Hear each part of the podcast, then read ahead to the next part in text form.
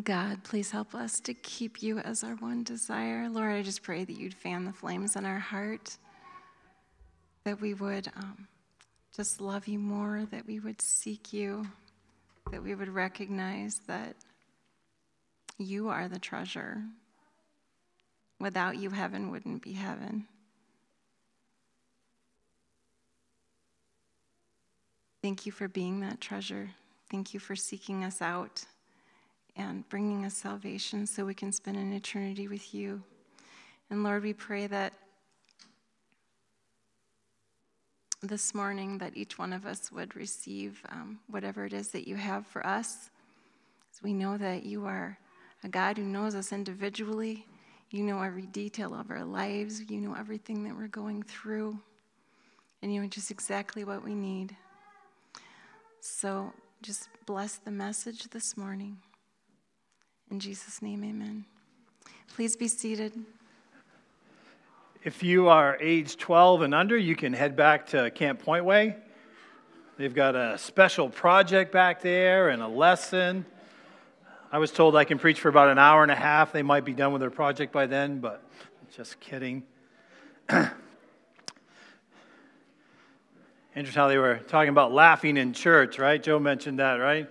Do they not know your pastor? I mean, come on, what's, what's not to laugh at? So I don't have the big floppy red shoes or the bright red nose, but I have been known to dress up that way more than once. So street evangelism and that. So there are pictures out there somewhere on Facebook if you want to look them up. But, anyways, good morning.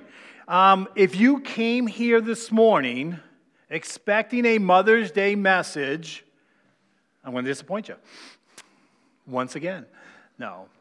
I do think mothers are important, certainly, and I do wish you a happy Mother's Day. But inevitably, when holidays fall on a Sunday, it becomes very difficult. If you just do that message, I've watched this over the years. If you do a Mother's Day message, all the mothers check out. Guys just go, I'm done, right? Same thing on Father's Day. The mothers check out, or the kids check out, or the young people check out. Um, and so, don't want to do that. I want to have something for all of us. Although there is going to be some mothers mentioned in here, especially a mother in law, right? We're going to continue with our series on the book of Ruth. We've been working through that, and we started off with chapter one, right, in Ruth. And again, who's the main character in the book of Ruth?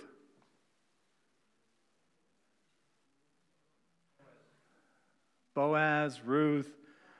Oh, somebody got it. Who said it? Linda, did you say that? God? God? Oh, Tony was saying it, all right. Oh, Jenny said it too. All right, all right, good. God is always the main character in all the stories in the Bible. Come on now. No better than that. But certainly, we've been introducing some other characters along the way. And God uses people, and so that's not wrong uh, in that either. Um, and we see how God works through situations. What else do we know about Ruth? Ruth has a mother in law. What's her name? Naomi, right? And what is she known for in, the, in this book? Bitterness, yeah. Why was she bitter, Steve? Lost her husband and her two sons, right? Yeah, so she lost everything. And in that time, it was hard for, for women in general, but especially for an older lady to lose all of her support, right? She has nothing. In fact, we even titled the message in chapter 1, right? No hope. At that point, there was no hope. Now, Naomi had been in with the Moabites, and she returned back. And she had two daughter in laws, right? Anyone else remember? Ruth is the easy one. Do anyone remember the other, other name? Op- Oprah? Oprah? Yeah, you, you're relying on me on my pronunciation, you'd be in trouble, but yes, correct. She had two. Did they both go back? No, just one, right? Ruth. Man, you guys are good. You're good. This is, this is good. It's helpful for me to kind of jog in my memory here, right? So we, we keep working up, right? So we had no hope. And then chapter two, Boaz gets introduced, and we titled that message Temporary Hope. And why did we call it Temporary Hope? Harvest time, food, right? Right? We, we need food, right? We, we survive on food. And, and most of us, you know, we can eat one day, but um, we need food the next day. Some of us go from breakfast to lunch to, to dinner. It's kind of our, our normal, right? But we need food. And again, these women going back were not guaranteed food. But it just so happened that meth came at that time of the harvest, right? And we talked about the Israelites having that method of taking care of those in need. Right? They could walk behind the harvesters and they could pick up the gleanings, right? The, the leftovers, the things that the, the, the crew missed. And they could keep that for themselves. We also talked about how Ruth just so happened last week to end up in Boaz's field, right? And Boaz took notice of her. And so that's where the, the story kind of comes all the way back around to that, that full circle to where we are today. And again, food is one thing, right? Temporary hope, but there's going to be a greater need. They need a little bit more than just their food.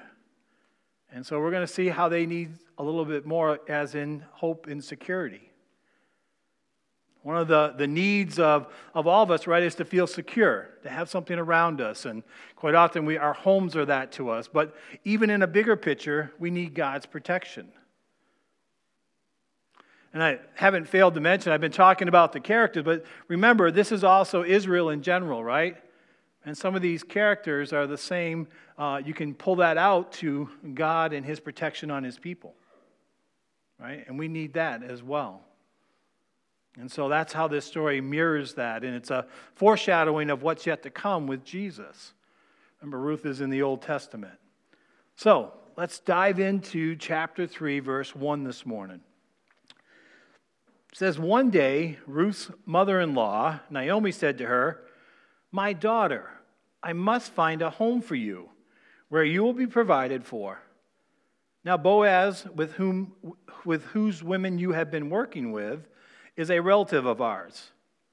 Tonight there'll be a winnowing of the barley on the threshing floor. Wash, put on perfume, and get dressed in your best clothes. Then go down to the threshing floor, but don't let him know you are there until he has finished eating and drinking. When he lies down, note the place where he is lying, and then go and uncover his feet and lie down. He will tell you what to do. All right, so we have a lot going on here, right? This, this story has kind of come to a, a, a point now, and this is a point where up till now, Ruth has been passive, right, in this relationship. She's hung back, she's been just doing the work, and her reputation has spoke for her, right? We know Boaz has already recognized her. But now Naomi is saying, hey, you need, we need something more. The food is great, but the harvest is starting to wind down. We're going to run out of food. We need more than just food. We need a home.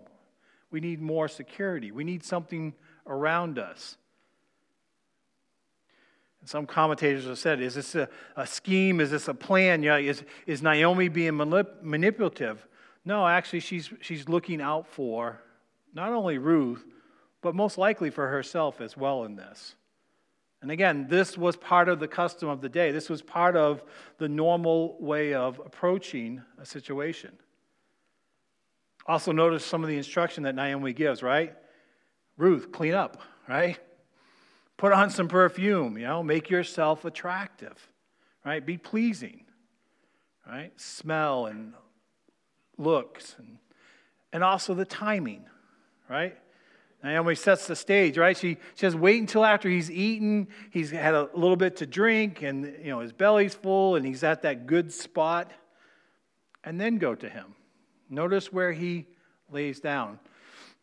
Again, when I was reading the backdrop to this, it was kind of interesting that quite often after the harvest and after they would be working to get it prepared for the long winter ahead or whatever, they would start to gather together. It was a celebration and so they would have a huge feast, and they would be wine involved, and they would be drinking.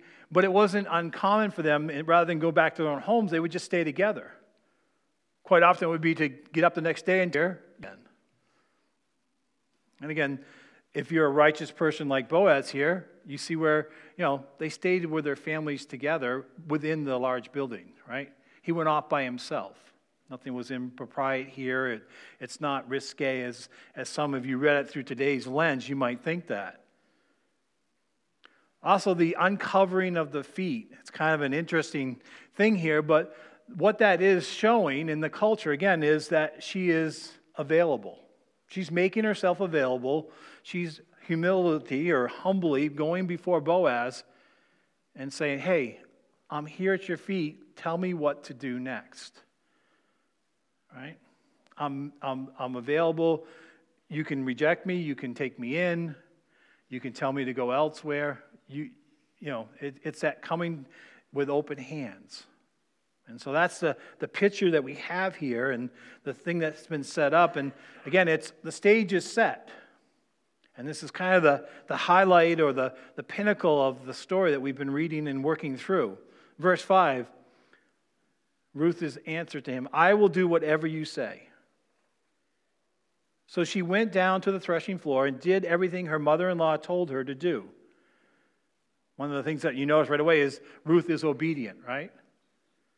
Joe, you talked about giving wisdom, right? Naomi's using her wisdom of the Israelites' culture and what's going on and, and how to approach this situation. So she's passing that on to Ruth. Here's what you do? Don't forget, Ruth wouldn't have known this, right? She's a Moabite. Her, her culture, her traditions were totally different. So she needed all this instruction. And so Naomi says to her, and Ruth faithfully obeys. And you have to know that she follows it detail, every detail, just as Naomi had instructed. Obedience, it's a great trait, it's a great character um, to have. Verse 7 it says, When Boaz had finished eating and drinking and pile, spirits, he went over to lie down at the far end of the, of the end of the grain pile. Ruth approached quietly, uncovered his feet, and lay down. In the middle of the night, something startled the man. He turned, and there was a woman lying at his feet. I love how the Bible puts those things in those details, right? You know? And today, right, if, if your feet are uncovered, you're, you're probably going to wake up. But if there was somebody there, certainly you'd be startled, right? This is not normal. This uh, doesn't happen every day, right? Women didn't go out and, and find men and uncover their feet and, and sit at their feet every day and, or hold them. Or, you know, right? She obviously was right there. So it would startle you too, right? Uh, something came up your feet, right? You know, even the dog will do that to us, or a cat, and right? It's, it's not normal. It, so he wakes up with a start. And you see here by his response that he doesn't know who it is, right? He's not expecting this. Verse 9, it says, Who are you? I am your servant Ruth, she said. Spread the corner of your garment over me, since you are a guardian redeemer of our family.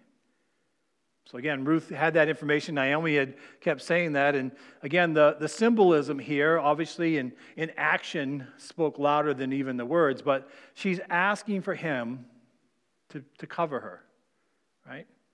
The, the word guardian redeemer is actually a legal term in the Israelite history, and it's a, a redeemer that would be protecting, would take care of all of the needs.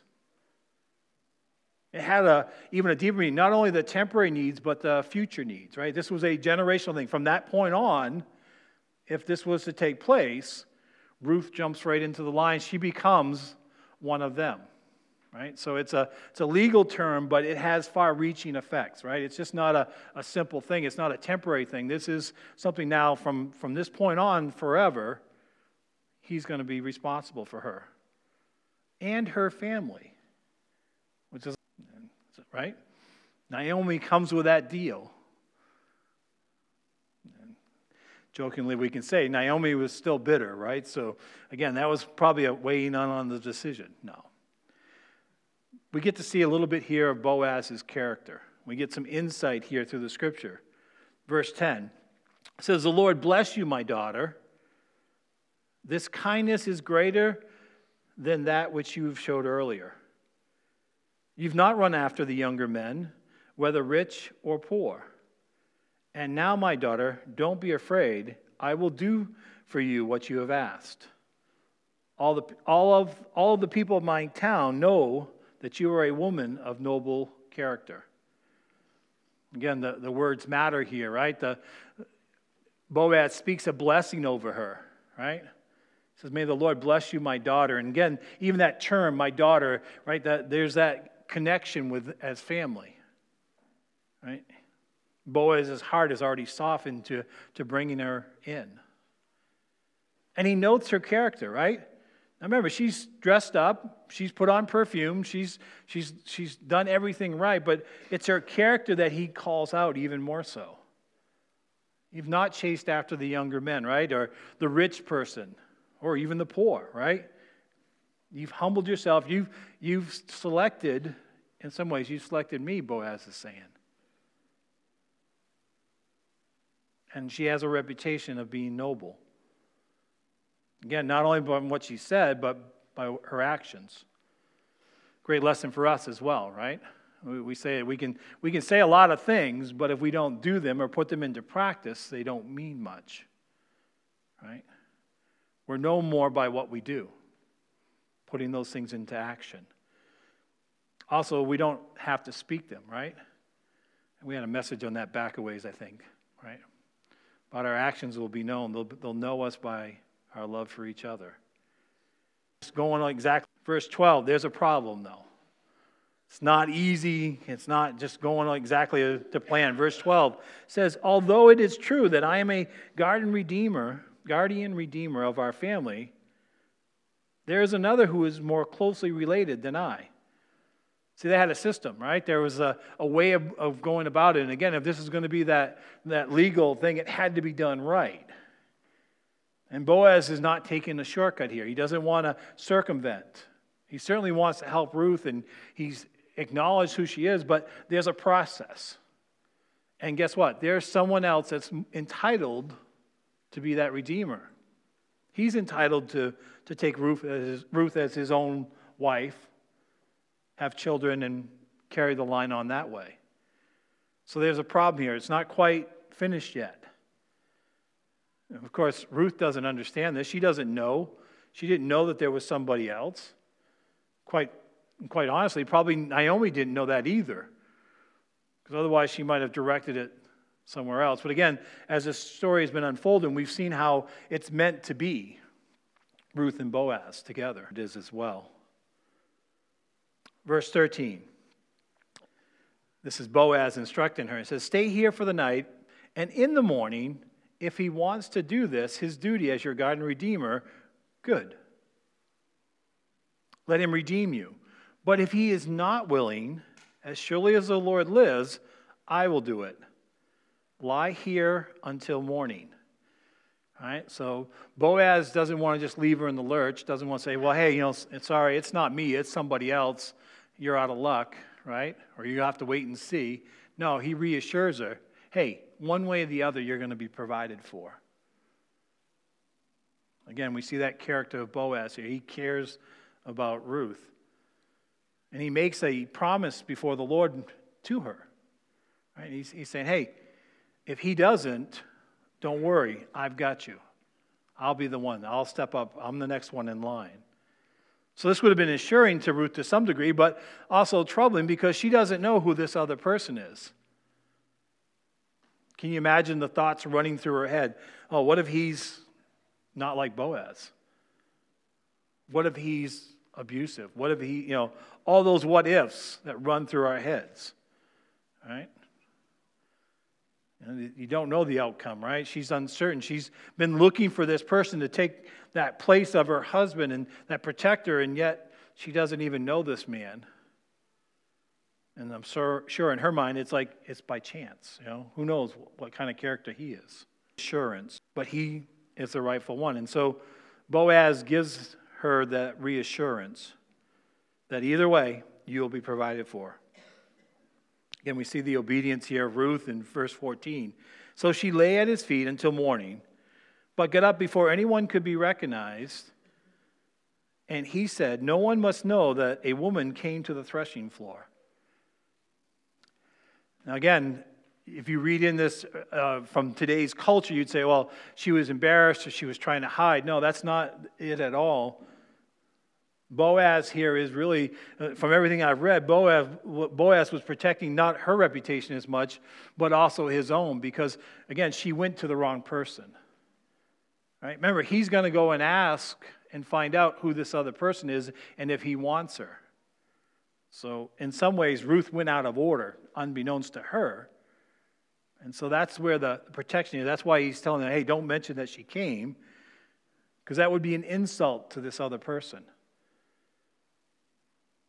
And so that's setting the stage for chapter four. You're going to have to come back next week. We're not going to get that far this morning. But that's the reasoning behind the most logical reason why he's saying, hey, get up beforehand, get out quietly, don't let them see you. And if anyone does see her, hey, don't mention it. Again, we see Boaz's character, verse 15. He also said, Bring me the shawl that you are wearing and hold it out. When she did so, he poured into it six measures of barley and placed the bundle on her. Then he went back to town. Again, that, that constant care, right? We see that Boaz cares about her, her needs, even her temporal needs, and he gives her measures of barley. And again, the, when we look at the amount, it's a lot, it's more than enough. It's quite a measure um, for her to carry back, right? In fact, she just couldn't carry it in her hand. She had to use a shawl to, to kind of make a bundle on her back to carry it back. It was a, a large amount. Again, he's providing not only temporal, but for a few days or even months uh, for her and also Naomi. Verse 16 When Ruth came to her mother in law, Naomi, she asked, How did it go, my daughter? And then she told her everything Boaz had done for her, and then added, He gave me these six measures of barley, saying, Don't go back to your mother in law empty handed. Again, Boaz sees that, hey, this is not Ruth's idea, right? Not totally. I mean, she's being obedient, she's doing it, but Naomi's the one that's putting her up for it as well. And Boaz is reassuring, really, in some ways, that in Naomi, that, hey, we're going to take care of you one way or the other. We're going to make sure that things are going to go well with you, as, right? You're, you're going to be provided for.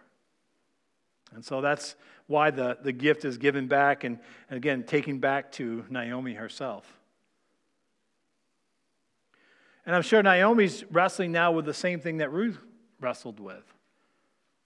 Right? She, she had intended for, for Ruth to be with Boaz, and he's got some wealth, he's got a good godly character, he's the one, he's the guy, but yet there's this other guy, right? There's somebody else in the picture.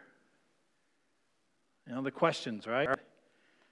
You, know, the, you that are old enough to have older children, right? The, our, our, kids start dating and we start questioning, know, hey, who, who are they dating? And is he the one or not, right?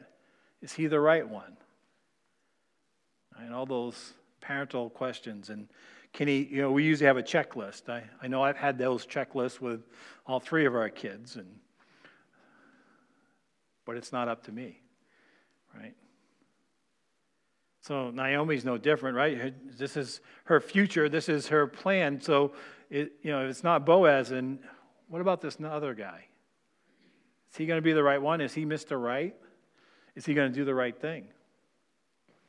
You see a lot of the questions popping up here, and you can only imagine the emotions behind all of those. And again, this is important, right? This is their future. They, up to now, they've been just walking through life here and just struggling just to survive and just to get to this place, and yet it's still not certain. Although Boaz has said he would step up, but that's if the other guy doesn't. You can also imagine Naomi might be praying, you know, again, which we do in those moments, right? Oh man, I hope this other guy is, you know, doesn't want to, right? I want Boaz. She's already set her heart. She's said that Ruth has been blessed. She sees the, the connection. She's probably hoping for Boaz to come through.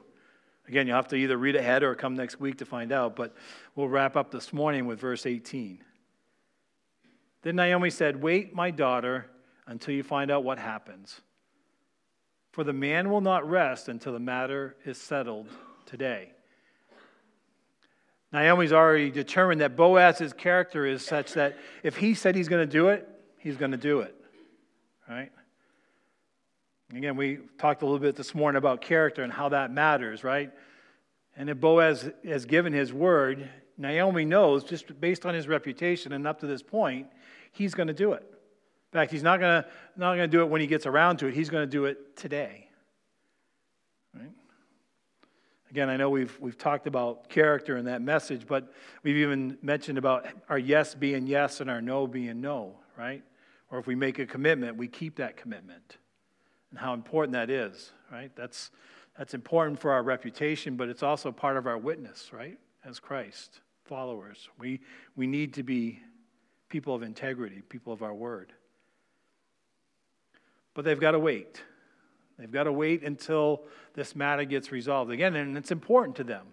This is their future. This is their hope. This is the security that they can have going forward. This also has potential, right, to, to continue the line. Right? This is a, a, a generational thing that could happen, right? Ruth is still young. She can still have children. So this is really much more than just a place to stay and just temporary hope, but it's long lasting hope that they can realize.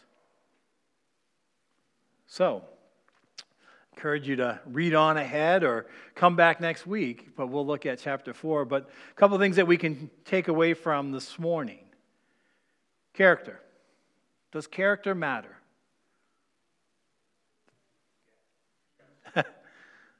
Some of the some of you guys know I don't ask rhetorical questions, but yes, yes, character does matter. It matters a lot.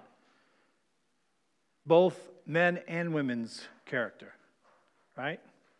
Does action matter? What, what we do, yes, definitely.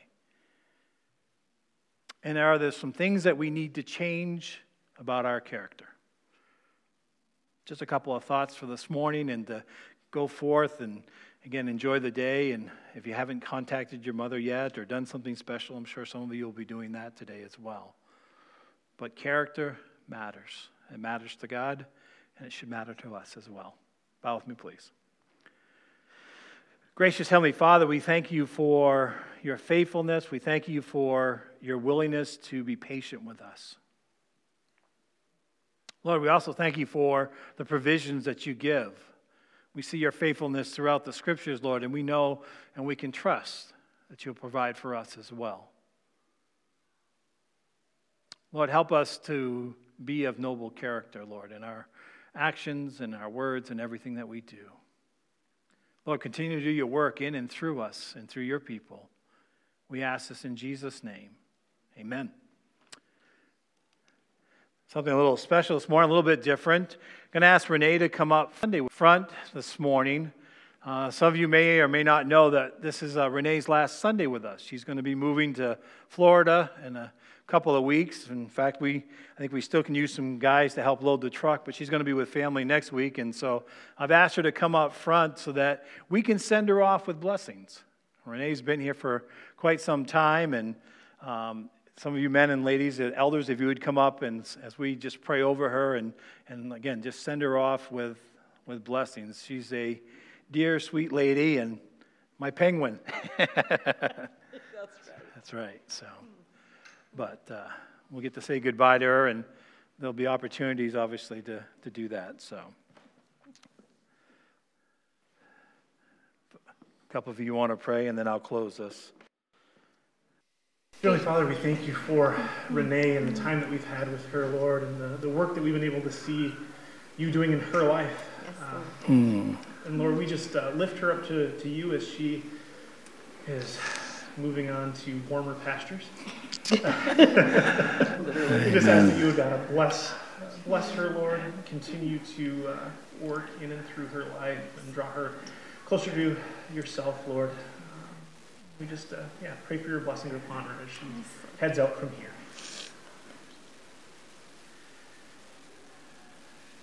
Father God, thank you so much for Renee and thank you for everything you've done in her life, Lord God.